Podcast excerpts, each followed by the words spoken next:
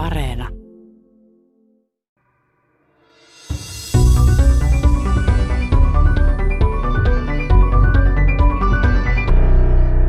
Tässä on satelliittikuva Söderfjärdenistä. Jokainen näkee, että tämä on kraatteri. Se on niin selvää, niin hyvin säilytetty, vaikka se on yli 500 miljoonaa vuotta vanhaa. Ja tämä on Suomen kaunein meteoriittikraatteri. Tässä on ilmakuva Söderfjärdenistä. Ja me tiedämme, että kun törmäys tapahtui, oltiin tässä päivän tasajan eteläpuolella. Joo. Ja sen jälkeen olemme hitaasti vaeltaneet pohjoiseen ja päässyt tähän pisteeseen. Tämä liikunta on ollut keskimäärin noin kolme senttiä per vuosi. Ja se riippuu siitä, että maapallolla on eri laattat, jotka liikkuvat hitaasti. Ja Fennoskandia? Se, se kuuluu nyt Fennoskandia, joka on piirretty tähän kuvaan, kuuluu Euraasian laattaan. Ja se on tukeva laatta tässä, missä ollaan. Mutta ikään kuin sehän on matkustanut sitten niin kuin kuitenkin miljoonien, tuhannen miljoonan, kahden tuhannen miljoonan vuoden aikana se on matkustanut sitten toi Fennoskandia näköjään, että Joo. eikö niin? Joo, kyllä. Liike jatkuu, onko se menossa edelleen vielä pohjoisemmaksi? Se menee edelleen ehkä, se kolme senttiä. Ehkä Siperiaan päin. Siperiaan päin. Joo. Siinä edellä esitteli yleisölle Vaasassa ja Maalahdessa sijaitsevaa Söderfjärdenin meteoriittikraateria yleisökeskus Meteoriihen vastaava Mats Andersen. Ja minäkin Teija Peltoniemi olin mukana. Tänään Tiedeykkösessä pohditaan törmäyskraatterin syntyä ja mitä uutta alueelta on löydetty. Miten kivilöydöt ja niistä mahdollisesti löytyneet fossiilit selventävät alueen historiaa? Ja ketkä kiviä ovat etsineet? Törmäyksen arvellaan tapahtuneen reilut 500 miljoonaa vuotta sitten. Eli törmäyshetkellä, kun ollaan oltu meren lahteen, tämmöistä matalaa merta, tämä alue, siellä on sitten veden, veden pohjalla, meren pohjalla ollut sitten sedimenttiä, löyhää sedimenttiä, niin kuin nyt meren pohjalla on hiekkaa ja savea ja, ja sitten sen, sen alla on mahdollisesti ollut sedimenttikiveä, jonka alla sitten tämä ikivanha kallioperä on ollut. Kiviä on etsimässä myös geologi tutkija Satu Hietala. Söderfjärdenissa on innokas joukko, joka tutkii aluetta. Edellisten lisäksi mukana muun muassa GTKn entinen tutkija Peter Edeen. Tässähän on, on haettu pitkään näitä kiviä, niin kuin sedimenttikiviä tai jotain siihen törmäykseen viittaavaa kiveä. Ei oikein löydetty, mutta nyt Maalahden kunta rupesi rakentamaan asuinaluetta yli sadalle, sadalle talolle ja siellä tehdään kovasti tietysti maa, maanmuokkausta, räjäytetään, kaivetaan ojia ja muuta, niin sehän oli otollinen, otollinen paikka käydä etsimässä näitä. Ja meitä oli aika iso porukka, tai iso viisi, kuusi henkilöä. Kuusi henkilöä. Siellä saimme luvan, luvan käydä viikonloppuisin, kun siellä ei ollut työt käynnissä. Ja sitten rupesi löytymään yksi ja kaksi ja muutama, muutama löytö.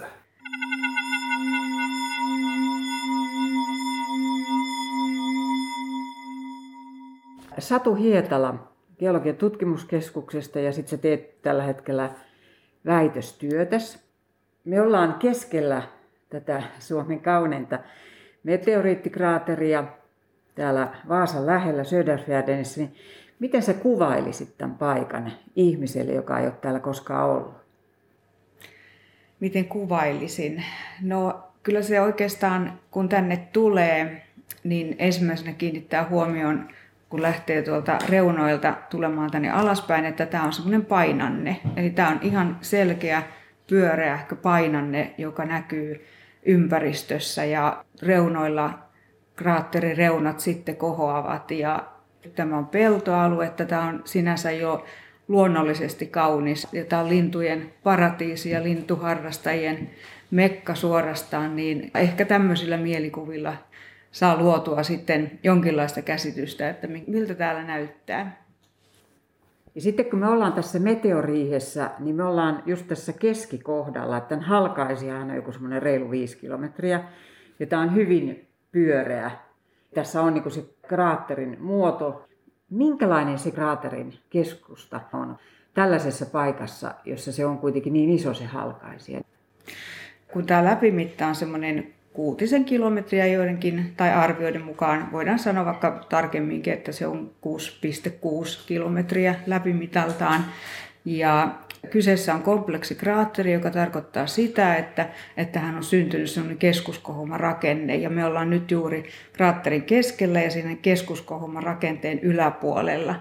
Ja kraatterilla on syvyyttä uusimpien tutkimusten mukaan semmoinen maksimissa on ehkä 400 metriä ja 2018 tehtiin seismisiä luotauksia, joilla tälle tuli sitten hieman sitä syvyyttä. Keskuskohouma on kohollaan oleva alue tässä ihan meidän jalkojen alla ja se alkaa tuosta noin 30 metristä ja, ja se on semmoinen kohollaan oleva myöskin pyöreähkö rakenne. Miksi se tulee joihinkin kraattereihin se keskuskohoama? Niin kuin, mikä se on se, onko se fysiikkaa vai geologiaa?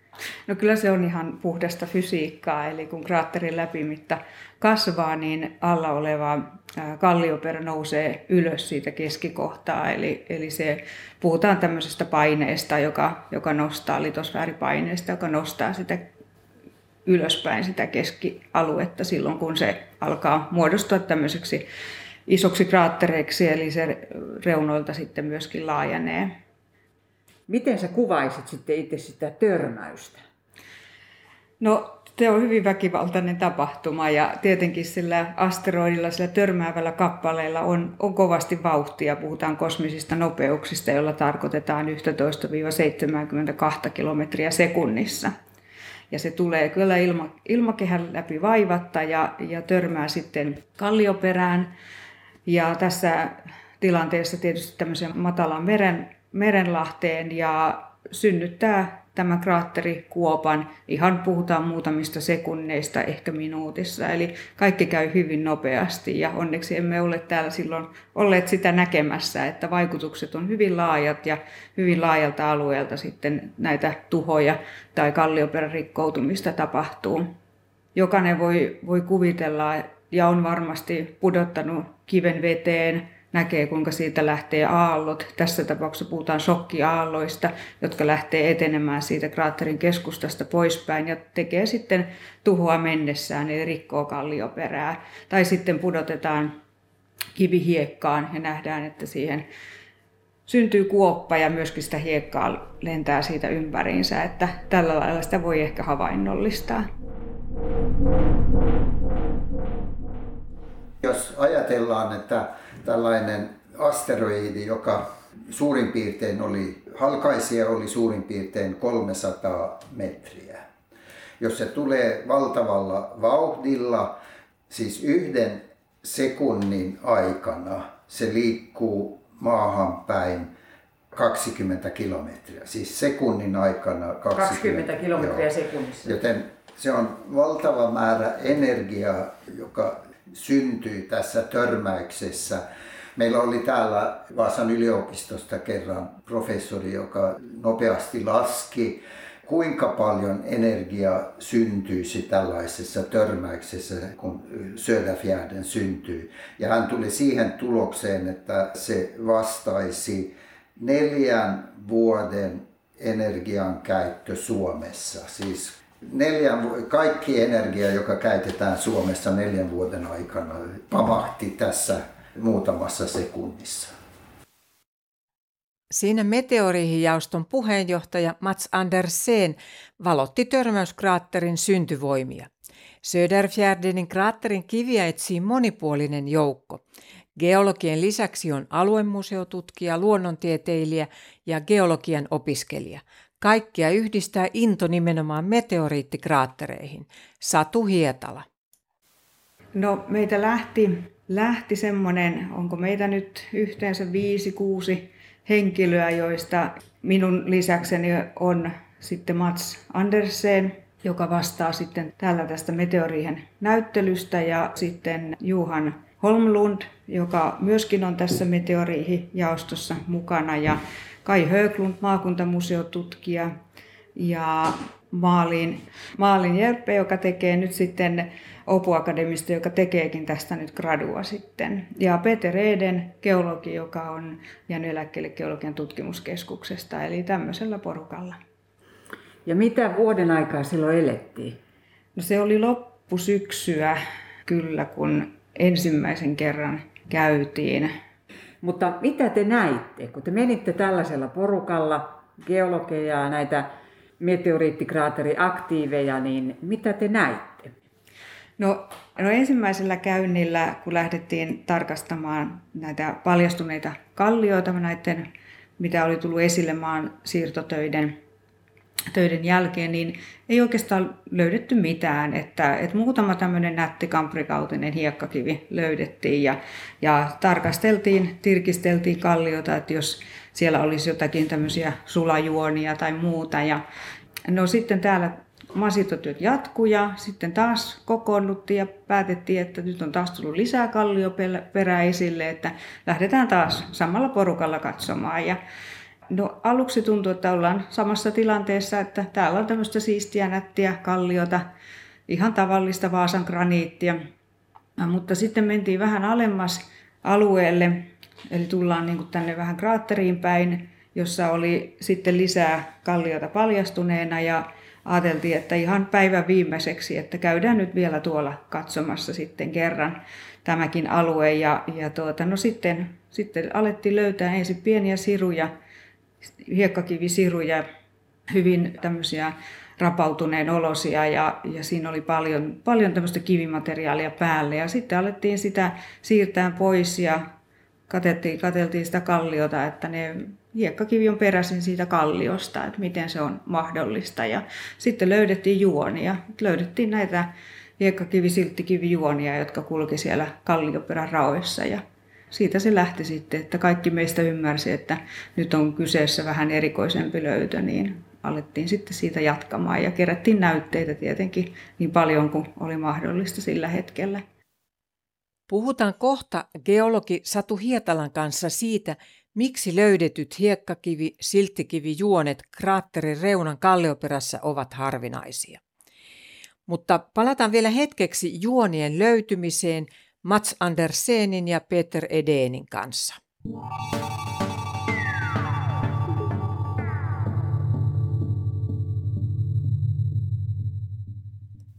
Oli se Johan Holmlund oli. Ja... Joo, no Ju, Juhan on ollut erittäin hyvä hakija. Hän on käynyt paljon metsissä tässä ja, ja tässä uudessa asunto, uuden asuntoalueen alueella hän on, on liikkunut paljon ja on tehnyt paljon löytöjä siellä.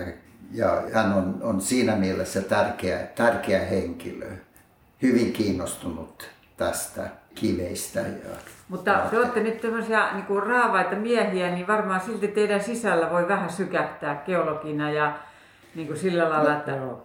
Ei, no, jos, ei. Tässä on kivi, tämä, tämä kamprinen hiekkakivi, joka on tässä joka Peter... Jotain. No sä oot löytänyt tämän. Niin, mutta joo, siitä miltä tuntui. niin. Mä, ei ole skumppapulloa vielä avattu. No, Mutta se päivä, sekin mu- päivä tulee. Mutta voi sitä juhlia muutenkin, voi sykähtää sisällä. Joo, ja sisällä voi kuplahtaa. Hmm. Kyllähän se on hieno tunne, että on vuosikaudella etsitty tai odotettu, että joku, joku toisi mielenkiintoisen kiven. Että joka vuosi täällä on avoimet ovet, ovet ja semmoinen, silloin ihmiset saa tuoda kiviä tunnistettavaksi ja ei ole siinä oikein sattunut. Mutta. Mikä se oli se nimenomaan nyt vielä se päivä, jolloin se löytyi? Monesko päivä se oli sitten? 6.12. sanotaanko niin. Mutta ennen sitä löydettiin Itsenäisyyspäivänä olimme siellä. Nämä juonet, juonet, juonet löydettiin ennen sitä. Siellä on ollut lyhyet päivät tehdä töitä sitten, kun syksy siitä pimeni, että miten no. se sitten onnistui? No se oli sen, sen lisäksi se oli vain viikonloppuisin, jolloin meillä oli lupa mm. käydä paikan päällä. Kävimme luonnollisesti katsomassa kivilöytöä kraatterin reunalla. Maalahden kunta on rakentanut uuden asuinalueen pohjaa ja siellä tuli näkyville peruskallion kieleke, joka oli Vaasan migmatiittia.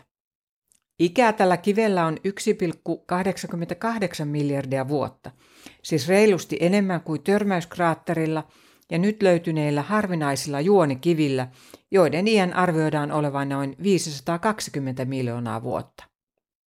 Söderfjärdenin kraatterin tienoilla tuulee aina ja sen voit kuulla seuraavasta osasta. Siksi emme tallentaneetkaan siellä kovin pitkään tätä ohjelmaa, vaan palasimme meteoriiheen. Tässä kalliossa on näkyvillä myös tämmöisiä rakoja, joista meillä yksi tässä on nähtävillä ja se on tässä kalliossa ihan kiinni tämä rako, josta on tietenkin nyt se räjäytyksessä se toinen puoli raosta on murska, murskana, mutta tätä rakoa täyttää vihreä silttikivi, eli tämmöinen sedimenttikivi, ja sitä sedimenttikiveä nähdään nyt, että se on ihan kiinni tässä, tässä graniittisessa kivessä.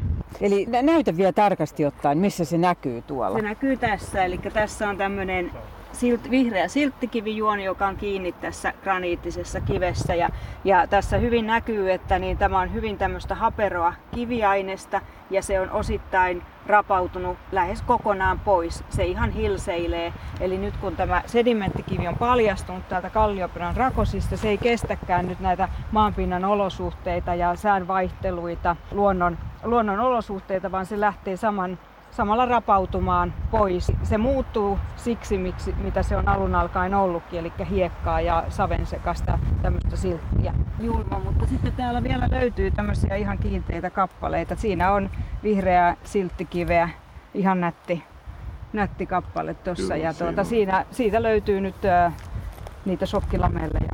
Niin, tässä kun sä sanoit hyvin, että nyt se silttikivi tulee siksi, miksi se on alun perin ollutkin, niin miten sä kuvaisit, mistä on kysymys aineen suuressa kiertokulussa? No, aineen suuressa kiertokulussa tämä materiaali alun alkaen on lähtenyt vuoristoista, eli vuoristot rapautuu pikkuhiljaa, korkeat vuoristot madaltuu ja sieltä lähtee hiukkasia, pieniä kiviä, pieniä rakeita sitten valumaan jokiin, jokien mukana meriin, jossa se alkaa sedimentoitua meren pohjalle. Sedimenttiä, hiekkaa, savea, silttiä. Ja aikaa myöten mannerlaatat liikkuu miljoonien vuosien, satojen miljoonien vuosien kuluessa.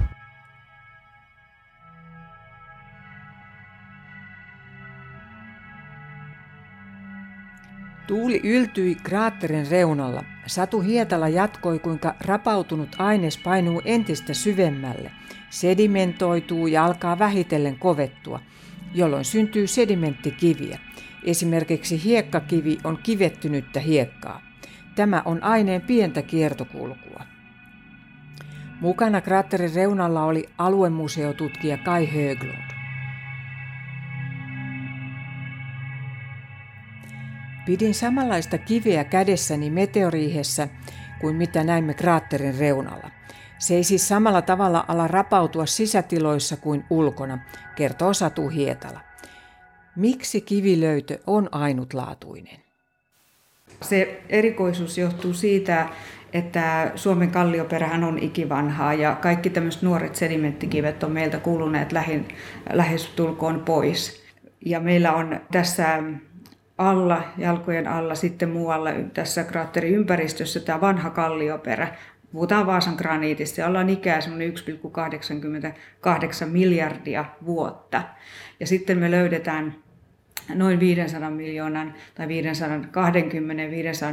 miljoonan vuoden ikäistä sedimenttikiveä sen kallioperän raossa, niin meillä on aika suuri ikäero näiden kahden eri kivilajin välissä.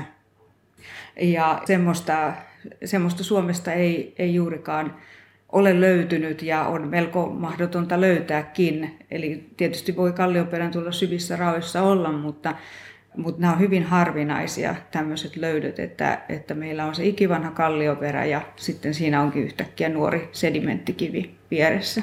Niin, se ikäero on reilu miljardi vuotta jopa. Onko tämä Vaasan graniitti, siis puhutaan myös Vaasan migmatiitista? Onko Joo. se samaa? Se on sama, että niin se Vaasan graniitti on sellainen vakiintunut nimi, mutta tieteellinen geologinen nimi on migmatiitti, eli se kuvastaa, että se on osittain sulanut.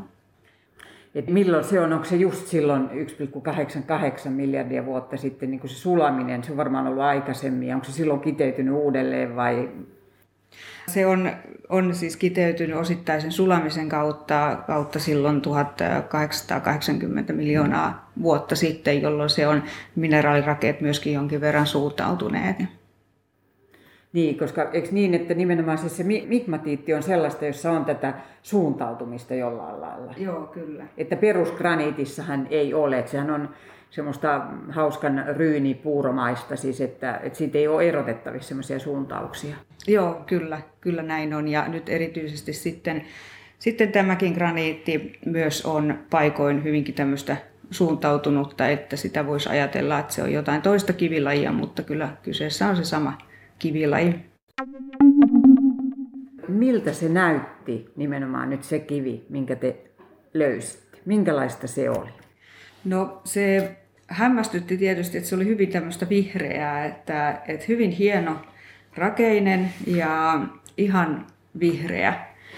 Tämmöinen lähes metsän vihreä ja varsinkin kosteana se värisävy vielä korostuu. Ja ensimmäinen ajatus oli, että jos se olisi jonkinlaista sulaa, tämmöistä laavatyyppistä sulaa, koska se oli niin hyvin hienorakeista.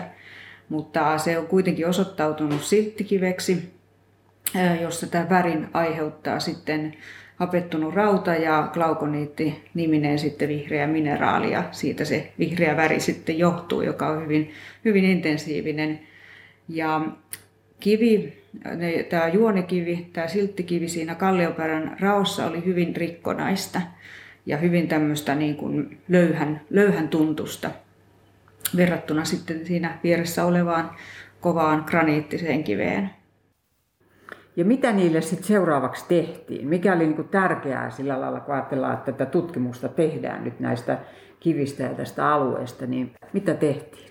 Näistä kivistä valmistettiin semmoiset ohuet kivileikkeet, ohut hieet, joka on 30 mikrometriä paksu kivileike, joka liimataan lasin päälle ja tutkitaan sitten polarisaatiomikroskoopilla. Ne valmistettiin Tarto-yliopistossa ja geologian tutkimuskeskuksessa. Ja näitä kivileikkeitä sitten tutkin siellä Tarton yliopistossa ja määritin tätä kivilajia ja mineraalia, että mitä, mitä kaikkea niissä on. Ja, ja tuota, etsin tietenkin myös näitä merkkejä sitten shokista, että tästä törmäyksestä syntyviä rakenteita, niin niitä sitten etsin. Eli tämä shokki siis, minkä, mitä kivelle tapahtuu niin valtavassa räjähdyksessä, sehän on räjähdys todellakin, että jos sieltä tulee 300 metriä halkaisijaltaan suurin piirtein liki 20 kilometriä sekunnissa törmää, vaikka tässä oli pieni vesikerros, niin mitä tapahtuu niille kiville? Mikä se on se, joka kertoo, että hei, tässä on tapahtunut tällainen? Niin?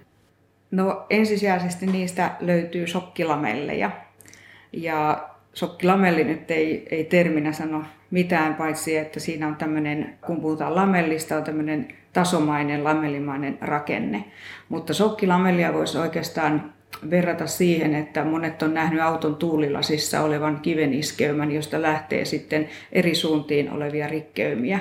Ja näin käy myös mineraaleille. Eli kun se sokki kohtaa kiven ja kiven mineraalit, se hajottaa sen kiven mineraalin kiderakenteen, sen hillarakenteen, ja silloin siihen syntyy semmoisia tasomaisia, viivamaisia murtumisrakenteita.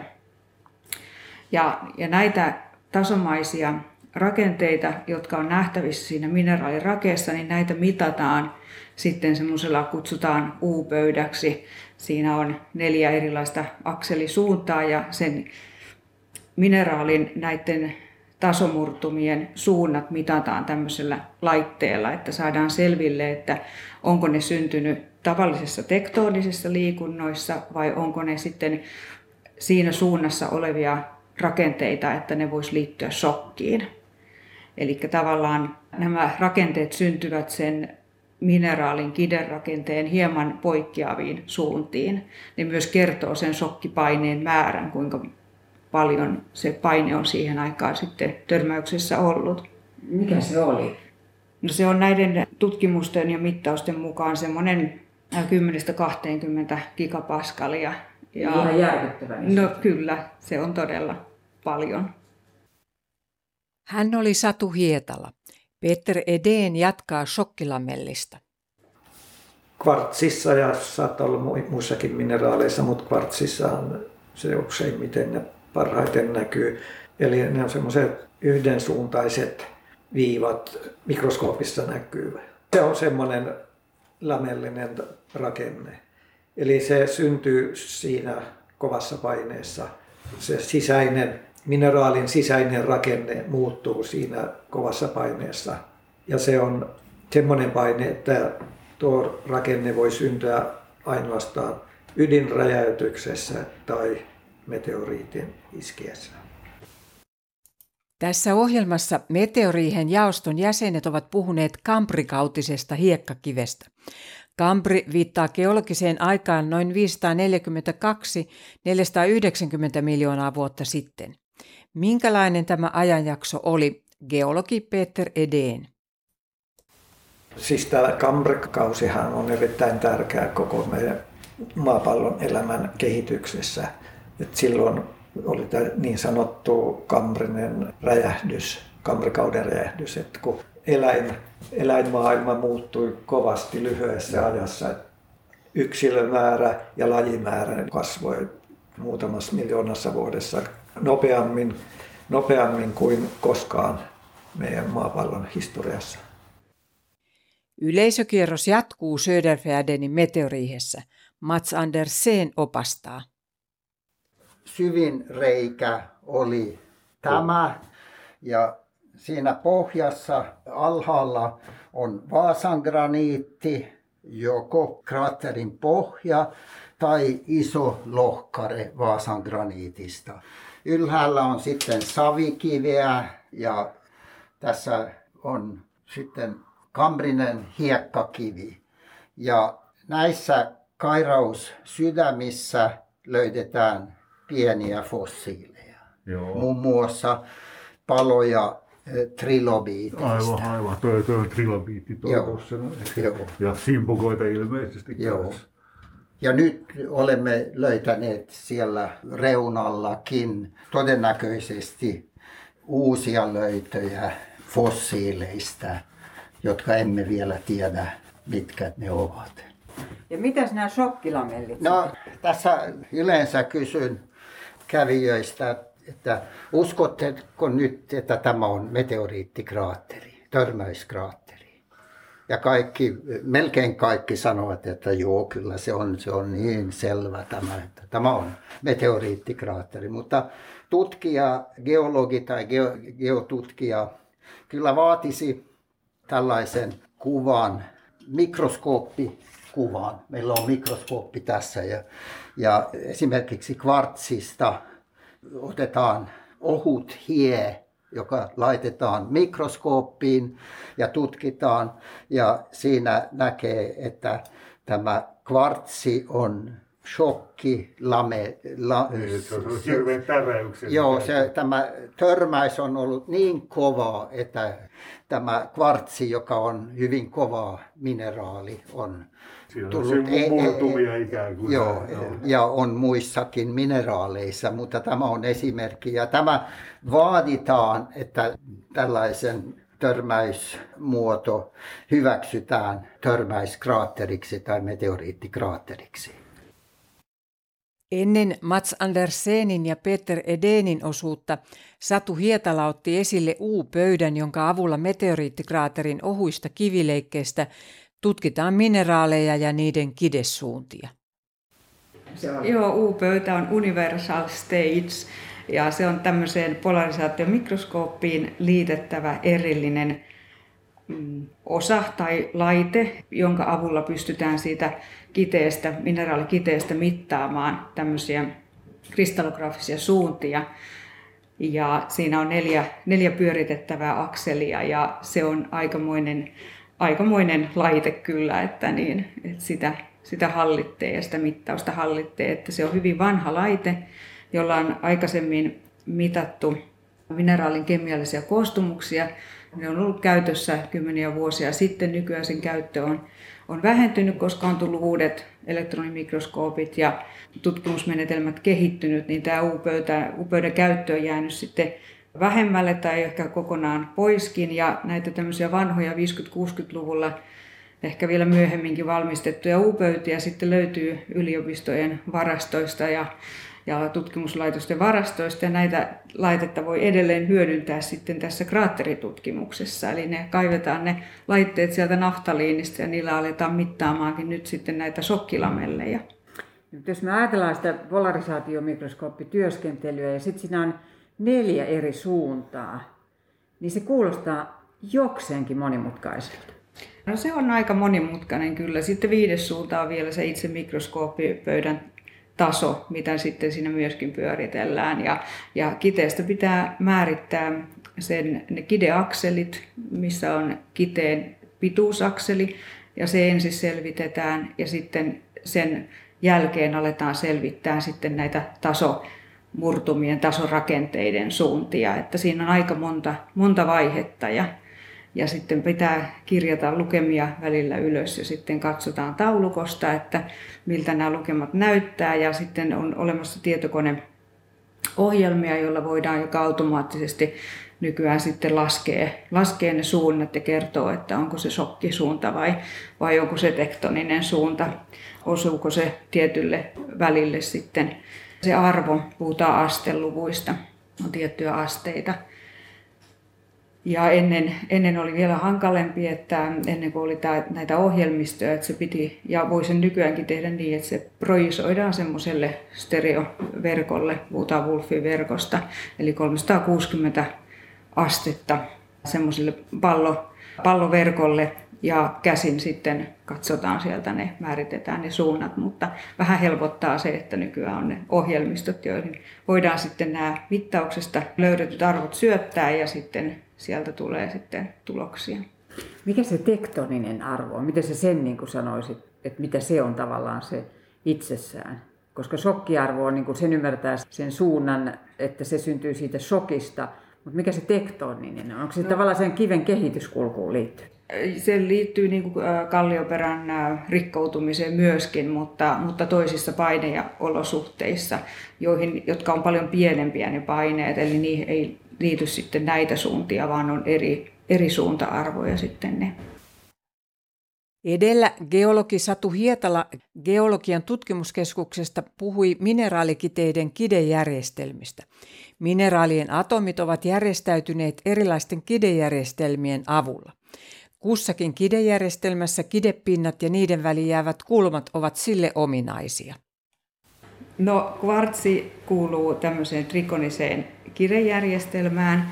Kidejärjestelmiähän tunnetaan seitsemän ja kidejärjestelmät on löydetty jo varmaan 1800-luvulla ja enempää ei ole löytynyt. Eli tiedossa on nämä seitsemän kidejärjestelmää ja jokaisen kiteen sisällä on tavallaan kopio siitä kidejärjestelmästä. Siellä on semmoinen hilarakenne ja sen hilarakenteeseen kuuluu alkeiskopit.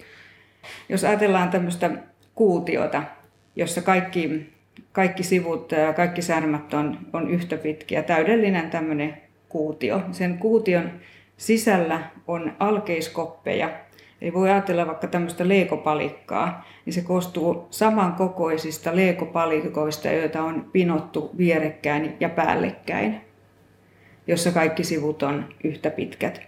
Ja sitten jos vaihdetaan kidejärjestelmää, niin siellä, eli siellä kuutiollisen kiteen sisällä on akseliristikko, ja kun puhutaan kuutiollisesta kiteestä, niin akseliristikon kaikki akselit ovat yhtä pitkiä, mutta sitten kun vaihdetaan kidejärjestelmää, niin myös tämän akseliristikon akselien suhteet muuttuu. Esimerkiksi C-akseli pitenee ja muut akselit lyhenevät ja, ja nämä kertovat sitten, että nyt on kyseessä toinen kidejärjestelmä.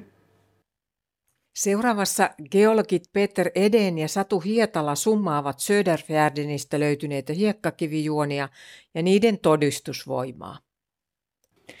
Ne on varmasti syntyneet myös samassa yhteydessä, törmäyksen yhteydessä, kun syntyy rakoilua kallio, vanhassa kallioperässä. Ja sitten on ollut ympäristössä päällä tätä kamrista sedimenttiä, niin ne ovat niin kuin ne löyhät sedimentit täyttäneet ne kallioon syntyneet raut. Niistä oli myös nyt yksi mikrofossiili löytynyt ja vähän rakenteita, että saattaa vaikka myös ehkä ympäristössä ollut hiekkakiveä, merenpohjassa ollut hiekkakiveä tai sitten on heittele, tai se, se ne heittelee, mitä sieltä... räjähdyksessä lensi ilmaa ja sitten kun se putoaa alas, niin se on voinut olla semmoista materiaalia. No kyllä meillä on nyt todisteet siitä, että nämä juonet liittyy tähän törmäykseen ja niin hurjalta kuin se kuulostaakin, niin näiden tutkimuksen perusteella se materiaali on tuolla kraatterin reunalla kallioperän raoissa. Se on peräisin täältä kraatterin keskialueelta. Ja mm, tavallaan sitä materiaalia tältä siinä törmäyksen hetkellä on roiskastu sinne kraatterin reunalle ja kun samalla, samanaikaisesti puhutaan kraatterin muodonmuutosvaiheista, tämän rakenteen reunat on romahtunut, romahtaneet ja sinne on syntynyt sitten rakoja kallioperään ja tämä materiaali, joka on lähtenyt täältä kraatterin keskeltä kohti sinne reunoja, on täyttänyt sitten näitä kallioperän rakoja. Ja nyt se tiedetään, että näissä sedimenttikivijuonissa on sokkilamelleja, niin silloin se, se on, että se materiaali on täältä kraatterin keskustasta peräisin. Ja sitten te olette löytänyt sieltä jotain sellaistakin, joka vaikuttaa jotain orgaaniselta, entiseltä muinaiselta orgaaniselta materiaalilta. Mistä siinä on kysymys? No, meillä on ehkä todennäköinen havainto äh, mahdollisesta trilobiitista tai muusta tämmöisestä äh, mikroskooppisen pienestä organismista tai orgaanisesta materiaalista, filamentista, jonkun eliön kuoresta, mutta ei tällä hetkellä tiedetä vielä tarkemmin, että onko se todellinen havainto, mutta tätä pitää tutkia sitten lisää yhdessä fossiileihin, erikoist, mikrofossiileihin erikoistuneiden asiantuntijoiden kanssa. Ja mahdollista se tietenkin on, koska ajattelee, että silloin siihen aikaan täällä on merikuhissut elämää ja täällä on jo sitten kairasydämistä aikaisemmin löydettyjä mikrofossiileja. Katsoimme meteoriihessa Mats Andersen ja Peter Edenin kanssa Söderfjärdenin meteoriittikraatterin reunalta löytynyttä kiveä, jossa on näkyvissä mahdollisia fossiileja. No joo, se on Kambrisin hiekkakiven kiven näköinen. Eli Kambrinen, minkä ikäinen se on silloin? Niin? No yli 500 miljoonaa vuotta. No se on aika hienorakeinen, ei näy kerroksellisuutta oikeastaan eli hyvin homogeeninen hiekkakivi, jossa on sitten yksi fossiili. Kukaan meistä ei ole niin kuin paleontologi, mutta meidän mielestä tämä on selkeä fossiili ja olemme näkevinämme tämmöinen kolmeosainen kotelo tai jotain. Ja meidän mielestä se voisi siinä mielessä olla trilobiitti, parin sentin pituinen trilobiitti. Toivomme, uskomme, että se on semmoinen, mutta nyt koronan aikana emme ole saaneet tänne asiantuntijaa. Laitoimme kyllä viestiä luomukseen, eli luonnontieteellinen keskusmuseo kuvia ja kuvailimme, mistä tässä on kysymys, mutta heidän mielestä tämä nyt ei ollut kovin mielenkiintoinen. Mutta Ruotsissa Uppsalassa nappasi, että heti kun matkustusrajoitukset lievenevät, niin hän haluaisi mielellään tulla katsomaan. Tuon mahdollisen trilobiiten lisäksi näkyy aika paljon näitä jotain ryömimisjälkiä. Niin siinä on tällaisia lyhyitä kovertumia tavallaan siinä, että, että joku luonnon Joo. eläin oli jo siinä Joo. on sitten kulkenut. Teillä onkin tässä lyhyessä artikkelissa, minkä te olette tehneet ja Satu Hietala sen esitti siellä Lunaran Parliamentary Science Conferenceissa, niin täällä on just kuvattu tällainen mikroskooppinen näyte, jossa on tämmöinen mikrofossiili, niin kuinka paljon niitä löytynyt sitten? Siis mikrofossiileja on aikaisemmin löydetty myös kairaussydämistä. Se on ihan selvää, mutta tämä on luultavasti uusia, vähän isompi isompia fossiileja. Ja todennäköisesti on ollut eläimiä Söderfjärdenin pohjalla yli 500 miljoonaa vuotta sitten, kun meillä on tässä näittelyssä, meteoriihen näittelyssä, meillä on Ahvenanmaalta fossiileja, erittäin hienoja fossiileja ja se on Lumparnin kraatterin reunoilta ja Lumparnin meteoriittikraatteri Ahvenanmaalla on suurin piirtein yhtä vanhaa kuin Söderfjärden.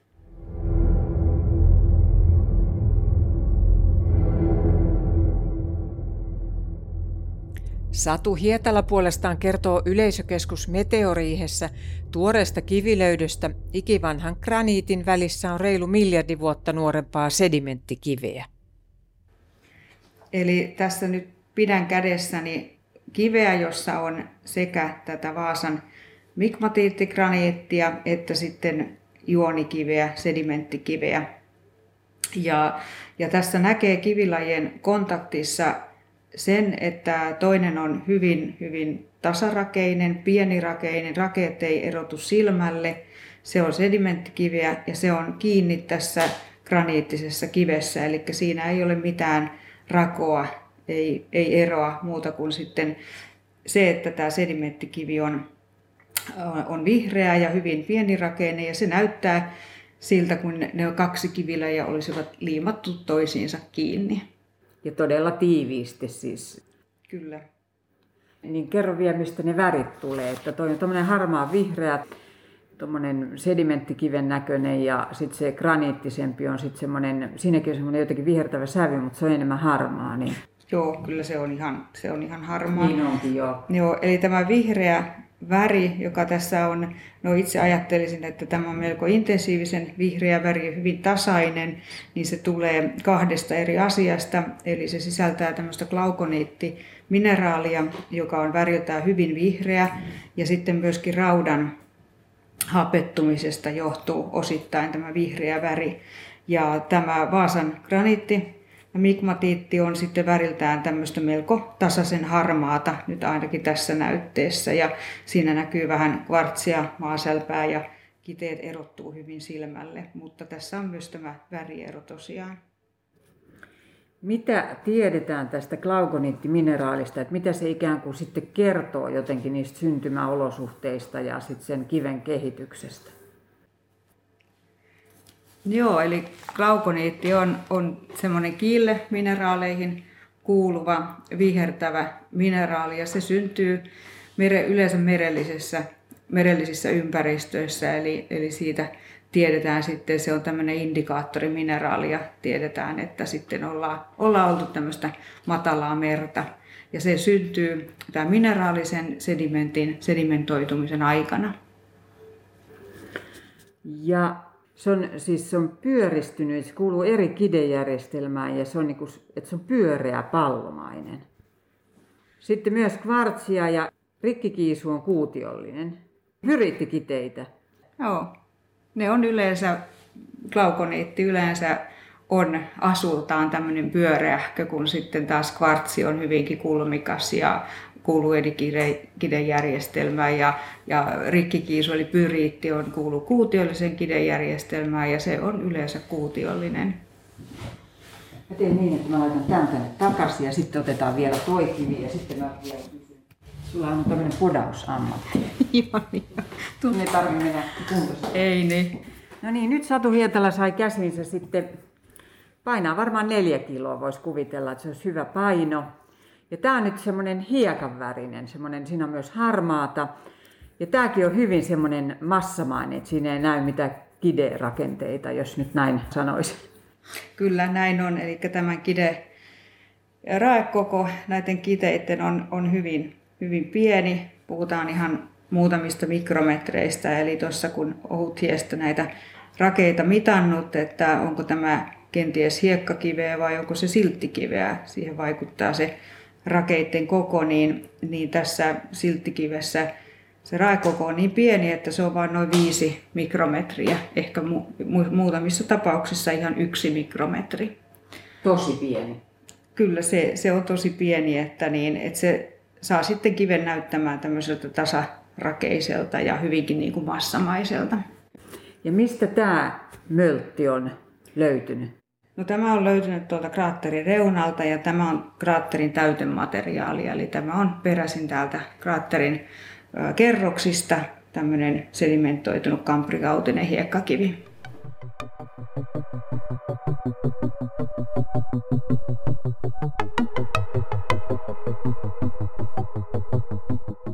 Söderfjärdenin meteoriittikraateri on edelleen osaksi merenpinnan alapuolella, kertovat Mats Andersen ja Peter Edeen.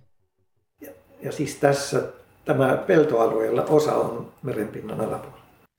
Se ei vielä ole noussut, vaan se on, tästä pumpataan vettä koko ajan tai ihan tarpeen mukaan.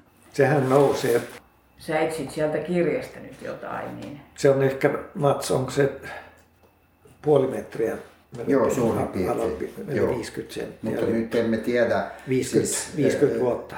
Jos Kuinka iso se alue on, joka tai se, vielä Tai sehän on no, nopeampi oikeastaan, koska sen maan kohamisen lisäksi sinne valuu tietysti maata, materiaalia, että se täytyy vielä nopeammin mutta kuinka iso ala tässä on edelleen merenpinnan Ky- alapuolella? Kymmenesosa. Joo. Se on, mitä se on, 2300 hehtaaria tämä alue. Tai 2300 hehtaaria. 2300. Tossahan on vielä pieni alue, joka on merenpinnan alapuolella. Just tämän meteoriin edessä. No, hieman siinä parkkipaikassa se on ehkä 20 senttiä, mutta vielä sinne länteen päin mm. se on puoli metriä. Joo. Eli tai... siellä pumppuaseman luona tuossahan on, on pato, muutenhan sen merivesi virtaisi tähän.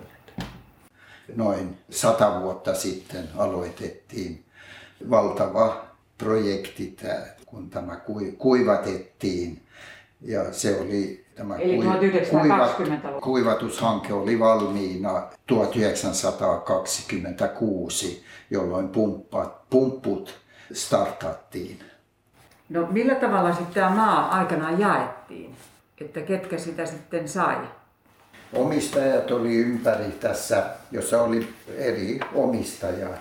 Ja sitten maanmittari veti rajat keskipisteeseen. Se oli ihan kuin kakku oli jaettu eri omistajiin. Se oli niin kuin auringon säteet koko alue. Kakkuviipaleet siis vai? Joo. Joo, hyvin kapeat. Mutta nythän on ollut kaiken maailman uusjako ja joo, mitä joo. on ollut, niin joo. ainakin Sulvan, siis Mustasaaren puolella on lyöty yhteen, että on isommat, isommat lohkot. leveämmät lohkot, mutta Vaasan puolella ei nyt kai ihan vielä.